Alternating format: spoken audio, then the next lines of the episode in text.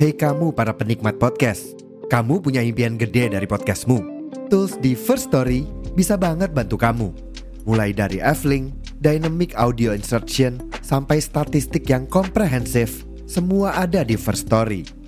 Gak ketinggalan, kamu bisa monetisasi podcastmu lewat iklan dari First Story Ads yang bisa kasih kamu penghasilan dari setiap plays podcastmu. Yuk gabung sekarang dengan klik di firststory.me. Sekali lagi, di firststory.me. Mari kita bawa mimpi podcastingmu menjadi kenyataan.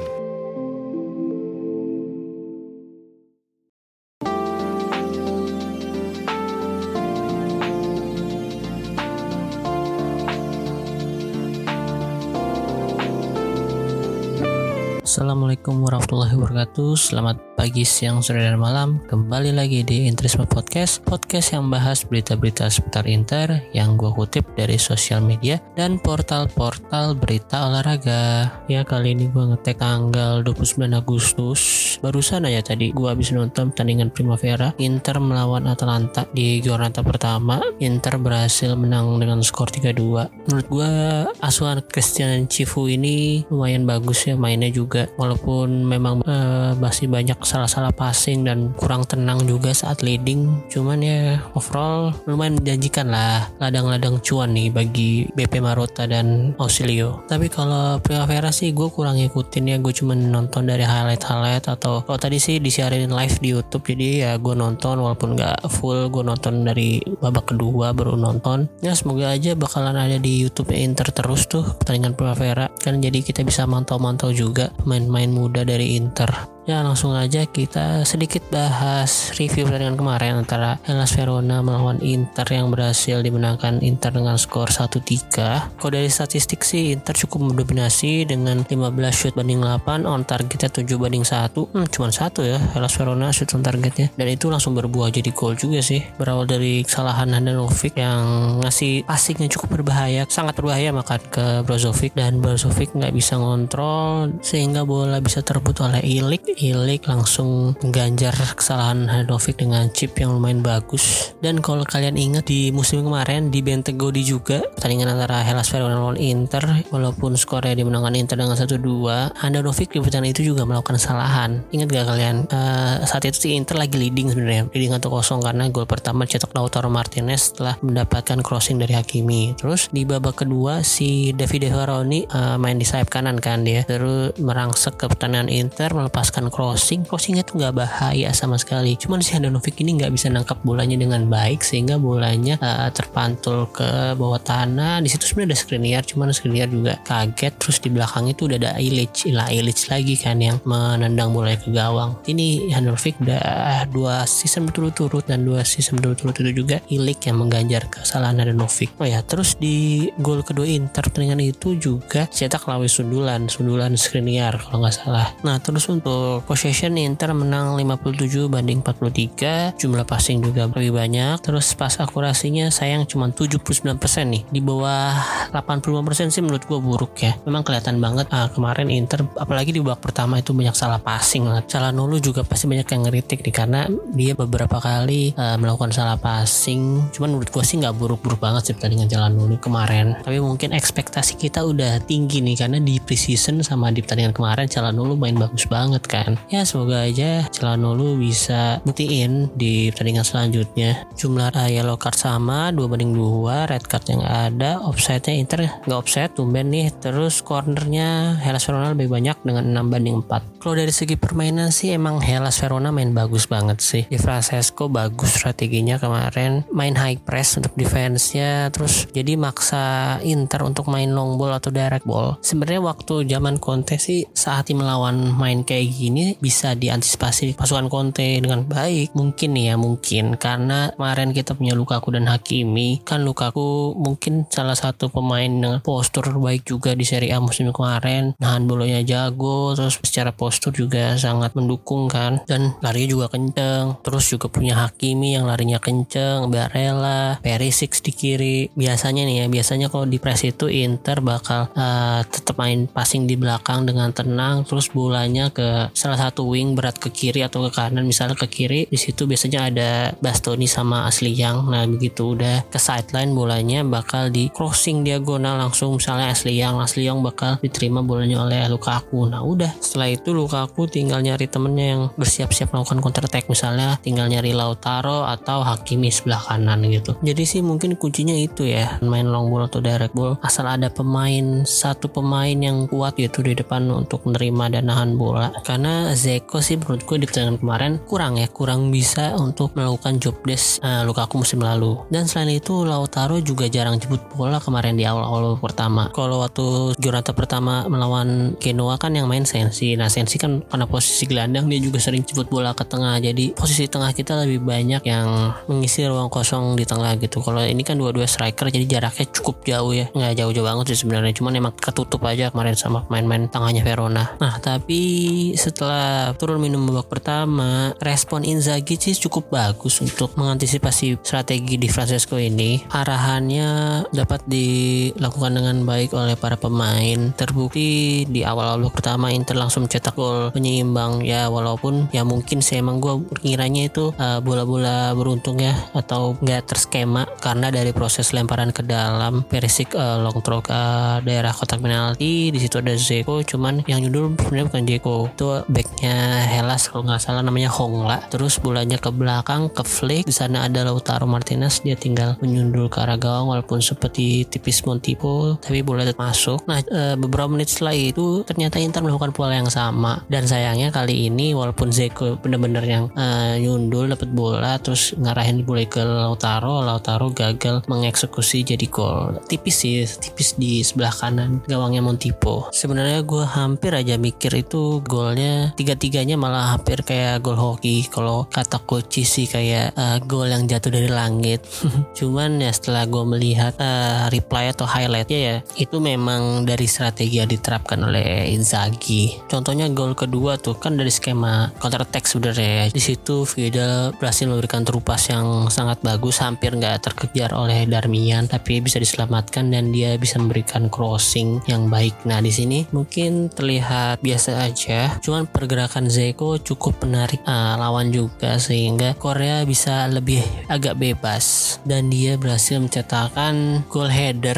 Dan ternyata goal header ini merupakan goal header pertamanya di Serie A dan keduanya di selama karir bersepak bola. Yang pertama dia melakukan header tersebut di Sevilla. Tapi lagi-lagi kredit diberikan untuk Darmian, crossingnya cukup bagus sih. Gue nggak tahu itu emang crossingnya bagus atau emang lagi hoki aja. Cuman ya pertandingan kemarin Darmian main bagus sih, defense nya bagus, offense nya juga kadang-kadang merepotkan, dan itu dia bisa menciptakan assist juga kan. Agak khawatir nih gimana nanti nasibnya Dumfries. Semoga aja dia bisa cepat beradaptasi dengan Serie A dan teman-temannya juga. Ya mungkin masalah utamanya ada di bahasa kali ya. Tapi kan kemarin dia juga ada sempat ngepost dirinya lagi baca-baca buku How to Learn Italian, gitu-gitulah pokoknya. Ya semoga aja kita doakan Dumfries bisa main bagus juga, baik sebagai pelapis Darmian atau sebagai pemain utama sih. Gua nggak apa-apa asalkan mereka mainnya bisa seimbang ya. Kan Inter juga main di 3 kompetisi. Nilai plus juga kalau Darmian bisa main bagus terus. Selain Darmian,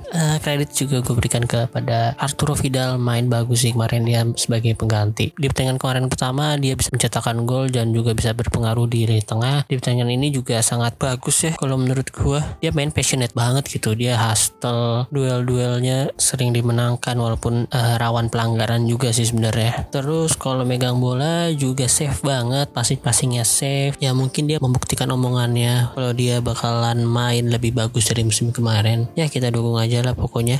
Coba aja Raja Nainggolan mau komitmen kayak si Vidal ini, harusnya sih dia bisa dipertahanin juga tuh si Nainggolan. Karena menurut gue sih secara karakteristik mirip-mirip ya, tapi untuk tendangannya lebih ngeri Nainggolan menurut gue. Terus untuk gol terakhir lagi-lagi dicetak oleh Joaquin Correa. Gol keduanya di debut bersama Inter. Kali ini defense Inter berjalan dengan baik, pressing di daerah lawan. Kayak Vecino yang berhasil ngebut bola, terus dioper ke Barella terus ngasih passing dari celah yang sedikit atau celah yang sempit ke Joaquin Correa. Dia kontrol bola sedikit terus melakukan tendangan kaki kiri dari luar kotak penalti, bolanya meluncur ke kiri gawang Montipo dan gak bisa dijangkau juga oleh Montipo sehingga berujung menjadi gol Korea.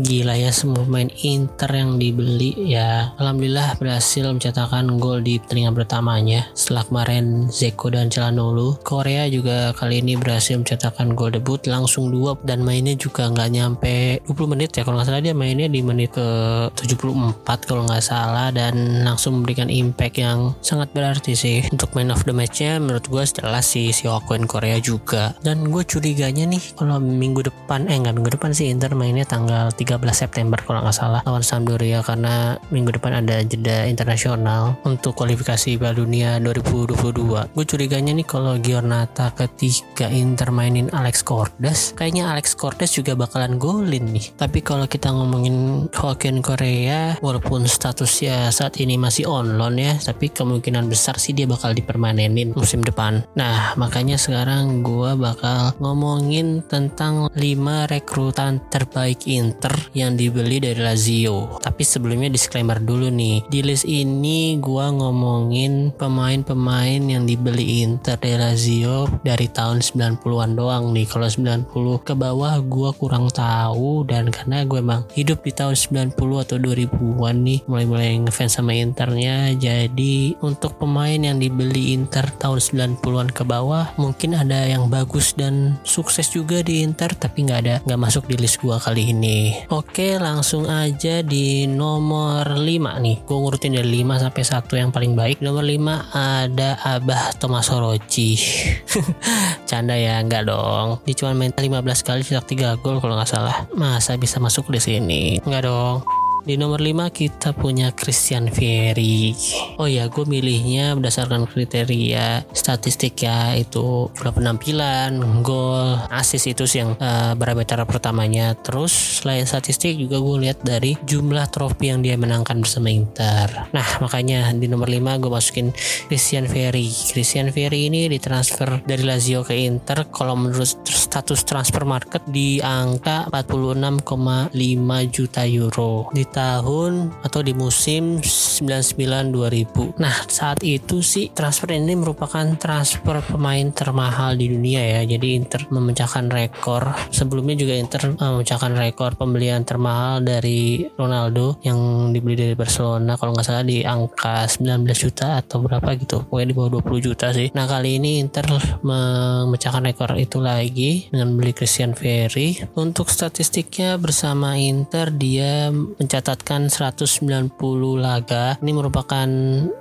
penampilan terbanyaknya di semua klub ya. Di posisi keduanya ada Fiorentina dengan jumlah 39 kali main doang dia di sana. Terus untuk jumlah gol dia ada 123 dan asisnya ada 9. Kenapa dia cuma berhasil nangkring di posisi 5 padahal dia merupakan salah satu striker terbaik, dan dia juga sebenarnya di awal-awal gua ngefans sama Inter itu juga salah satu main yang gue idolain selain si Alvaro Recoba ya pastinya. Tapi di karirnya bersama Inter dia hanya berhasil mendapatkan satu trofi, yaitu trofi Italian Cup atau Coppa Italia bersama Inter. Nah makanya dia cuma ada di posisi 5, padahal ini pemain bagus banget sih selama di Inter. Dia bisa nge-carry Inter yang musim sebelumnya hanya bertengger di posisi ke-8 sebelum dia masuk ke Inter. Ibaratnya ya dia Icardi lah kalau zaman kesuraman Inter kemarin tuh. Dia striker yang bagus, insting gol ya tajam banget ya, begitulah pokoknya. Sebenarnya sih gue agak ragu sebelum masukin Christian Vieri ini antara Vieri atau The Fridge, karena The Fridge bahkan sudah berhasil mendapatkan 1 kali Scudetto kan, lebih dari Coppa Italia kalau menurut gue. Cuman karena statistiknya bagus banget nih Vieri, 190 berbanding 123 lo ngegolin ya, cukup bagus lah untuk seorang striker. Bahkan Christian Vieri berhasil mencetakkan hat-trick langsung di pertandingan debutnya, 3 gol langsung loh. Lawannya juga Hellas Verona sama kayak Korea kemarin, dan kebetulan juga pertandingan tersebut dimainkan pada tanggal 29 Agustus, sama kayak tanggal gua ngetek episode kali ini. Mungkin kemarin kalau Korea mainnya dari starter bisa hat-trick juga kali ya. Oke, kita langsung ke posisi 4. Di posisi 4 kita punya pemain yang sekarang menjadi pelatih di klub Bologna, yaitu Sinisa Mihajlovic. Gak seperti Christian Vieri tadi, Mihajlovic ini bermain paling banyak untuk klub Lazio sebenarnya, yaitu sebanyak 193 kali. Sedangkan di Inter dia hanya bermain 43 kali dan mencetak 6 gol serta 11 assist. Oh ya, Inter mentransfer Mihajlovic di tahun 2004-2005 di musim itu dengan biaya transfer 0 rupiah alias gratis. Nah, makanya itu salah satu hal kenapa gue masukin dia ke list ini, karena free transfer juga, boys. Walaupun free transfer, selama dia beberapa musim main di Inter dia berhasil mendapatkan 4 gelar, yaitu 1 kali Scudetto, 2 kali Coppa Italia, dan 1 kali Supercoppa. Kalau ngomongin Mihajlovic sih yang paling memorable di ingatan gue yaitu free kicknya di game PES tuh, atau di Winning Eleven zaman dulu. Dia free kick akurasinya bagus banget ya, 95 ke atas kalau gak salah. Dan di Inter juga mungkin di 6 golnya itu setengahnya lah mungkin dari free kick ya, gue juga kurang inget juga pastinya. Cuman gue ingetnya tuh waktu di Lazio dia bahkan mencetakkan hat-trick tapi dari free kick. Nah itu kayaknya mungkin dia satu-satunya juga, gue gak ngerti statistik lengkapnya sih, cuman mungkin menurut gue itu jarang banget pasti orang bisa melakukan itu, hat-trick dari free kick loh, apalagi posisi dia back kan, bukan striker juga. Oke, untuk posisi 3 selanjutnya ada Hernan Crespo.